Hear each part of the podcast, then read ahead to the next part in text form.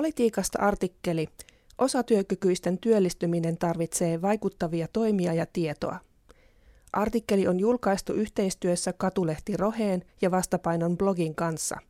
Aihetta on käsitelty Roheen kuudennessa numerossa 3 2023.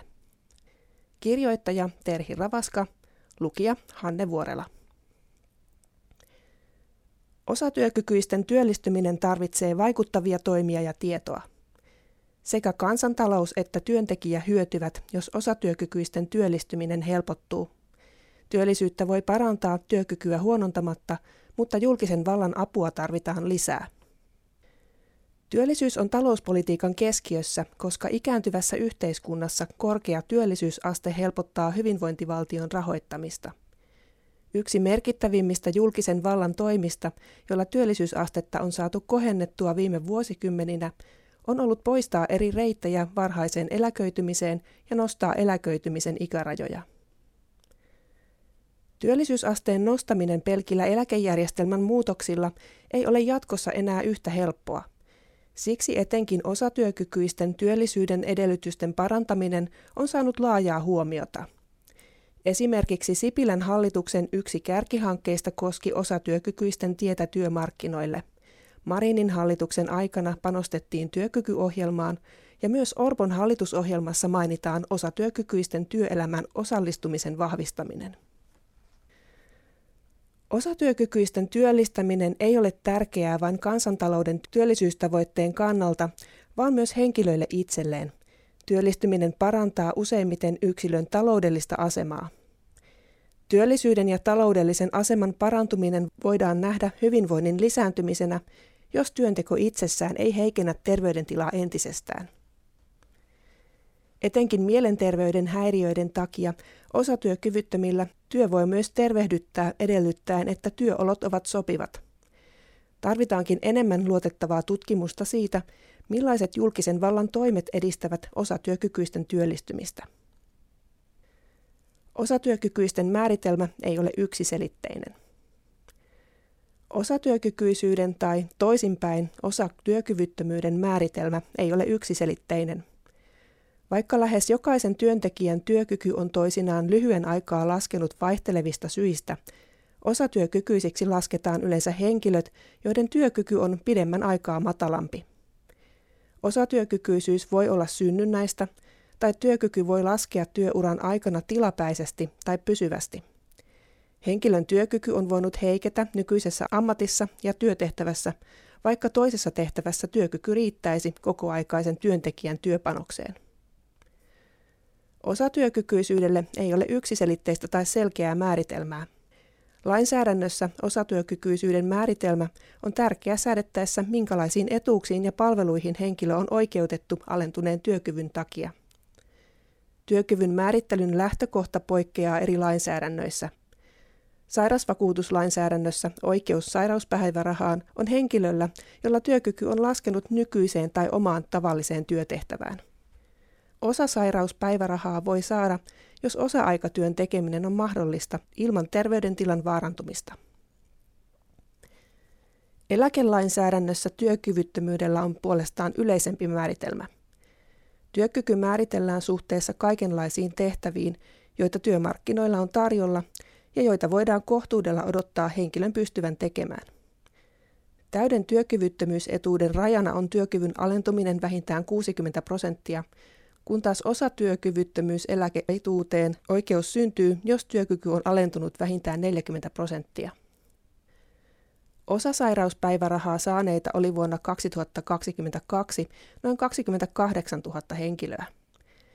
Etuuden myöntämisen edellytysten takia kaikki nämä henkilöt työskentelivät. Järjestely on vapaaehtoinen niin työntekijälle kuin työnantajalle, joten voidaan päätellä, että näissä tapauksissa molemmat osapuolet katsoivat työnteon paremmaksi vaihtoehdoksi kuin kokopäiväisen sairastamisen. Suomalaisen rekisteritutkimuksen mukaan osasairauspäivärahan käyttö on yhteydessä myös parempaan ja vakinaisempaan työhön paluuseen verrattuna samankaltaisiin työntekijöihin, jotka ovat kokoaikaisella sairauspäivärahalla. Osatyökyvyttömyyseläkkeellä oli noin 23 000 henkilöä vuoden 2021 lopulla, ja näistä 80 prosenttia työskenteli. täyden työkyvyttömyyseläkkeen saajia oli samaan aikaan noin 100 000 henkilöä ja näistä noin 13 prosenttia työskenteli pienimuotoisesti. Osasairauspäivärahaa tai työkyvyttömyyseläkettä saavat eivät kuitenkaan ole koko osatyökykyisten joukko. Esimerkiksi työttömien joukossa on henkilöitä, joilla on alentunut työkyky, mutta edellä mainittuja etuuksia ei ole myönnetty. On vaikea määritellä ryhmän täsmällistä kokoa. Yksi tapa haarukoida henkilöiden määrää on sisällyttää ryhmään ne työttömät työnhakijat, jotka ovat hakeneet työkyvyttömyyseläkettä, mutta ovat saaneet hylkäävän päätöksen. Esimerkiksi vuonna 2019 näitä henkilöitä oli arviolta noin 5000. Toisaalta arviossa on huomioitava ne, jotka osatyökykyisyydestään huolimatta eivät ole edes hakeneet työkyvyn alentumaan liittyvää tukea tai palvelua. Esimerkiksi osa-aikatyötä tekevien joukossa voi olla todellisuudessa monia osatyökykyisiä. Tämän joukon suuruudesta ei ole arviota. Nykyiset etuusjärjestelmät tukevat toimeentuloa, mutta eivät työllistymistä. Sairausvakuutuslainsäädännön ja työkyvyttömyyseläkesäännösten ensisijainen tarkoitus on turvata sairastuneen henkilön toimeentulo.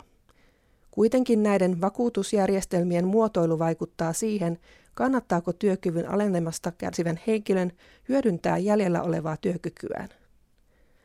Kannustinloukut koskevat etenkin työkyvyttömyyseläkeetuudella olevia – Etuusjärjestelmässä on ansaintarajat, jotka estävät etuuden ja mittavan työskentelyn samanaikaisen yhdistämisen.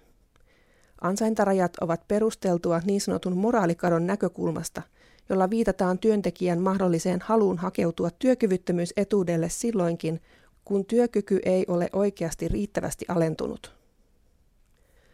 Ansaintarajoilla halutaan estää laaja-alainen työskentely samaan aikaan, kun nostetaan eläkeetuutta – Ansaintarajat määräytyvät työkyvyn alentuman mukaan. Osatyökyvyttömyyseläkettä saava voi ansaita 60 prosenttia työkyvyttömyyttä edeltävän ajan vakiintuneista ansioista ja täydellä työkyvyttömyyseläkkeellä noin 40 prosenttia. Tällaiset ansaintarajat mahdollisesti vähentävät työntekoa, sillä muuten etuuden voi menettää – Tilastoista nähdäänkin, että työkyvyttömyyseläkettä nostavat kasautuvat ansaintarajojen alapuolelle. Tämä viittaa, että toisenlaisessa järjestelmässä nämä henkilöt ehkä työskentelisivät enemmän. Ongelma on tunnistettu ja korvaavaksi järjestelmäksi on ehdotettu niin sanottua lineaarista mallia, jossa tiukkojen ansaintarajojen sijaan leikattaisiin ansaitusta lisäeuroista tietty osa pois veron tapaan. Kansainvälisessä tutkimuskirjallisuudessa tällaisella mallilla on havaittu positiivisia työllisyysvaikutuksia.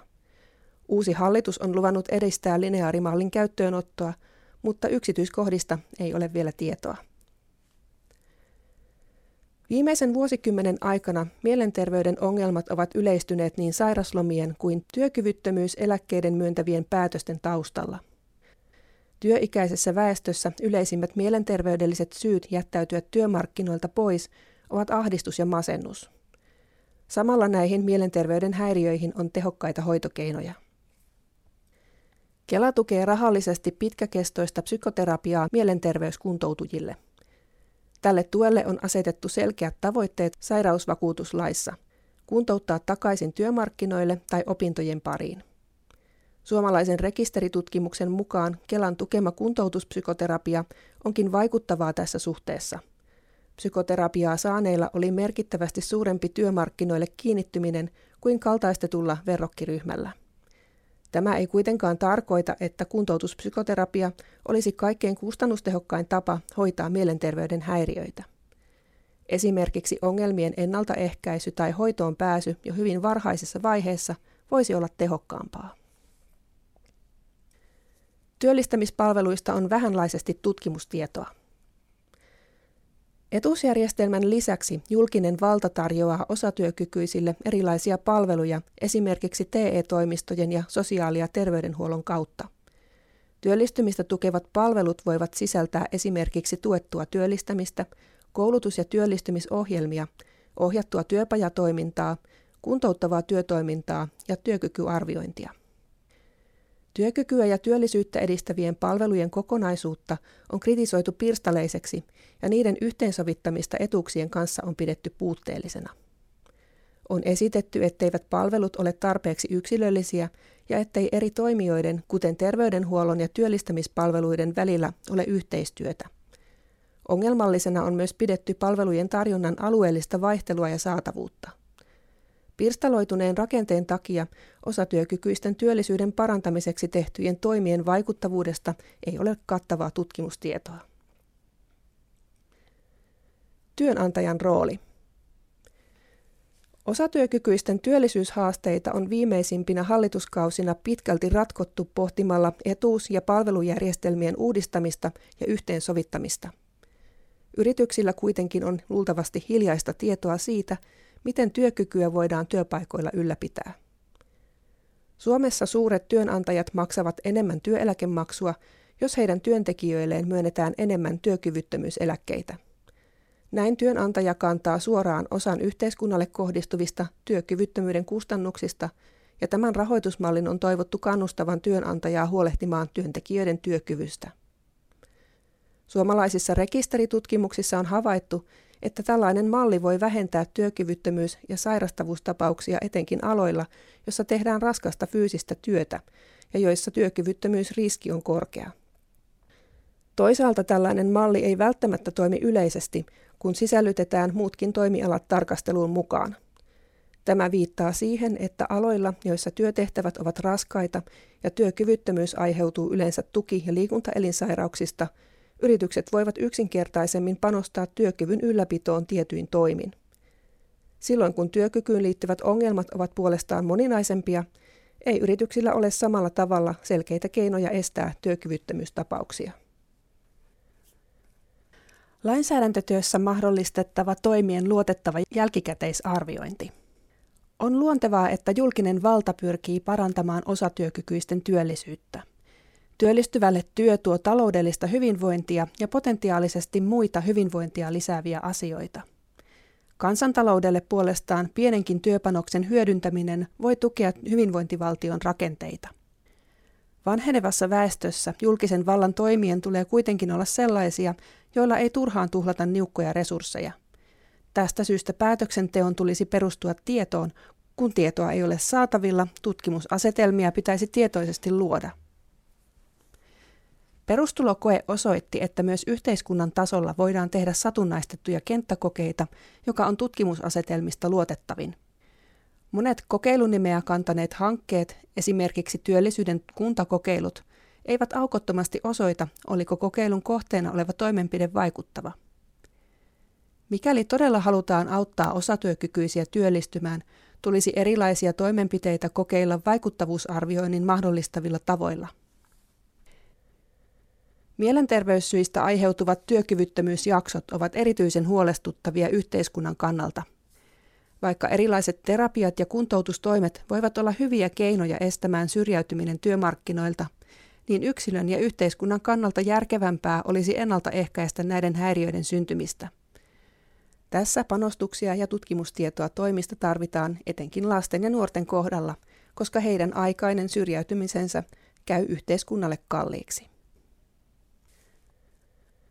Artikkelin kirjoittaja, tohtori Terhi Ravaska, on nuorempi apulaisprofessori Tampereen yliopistossa.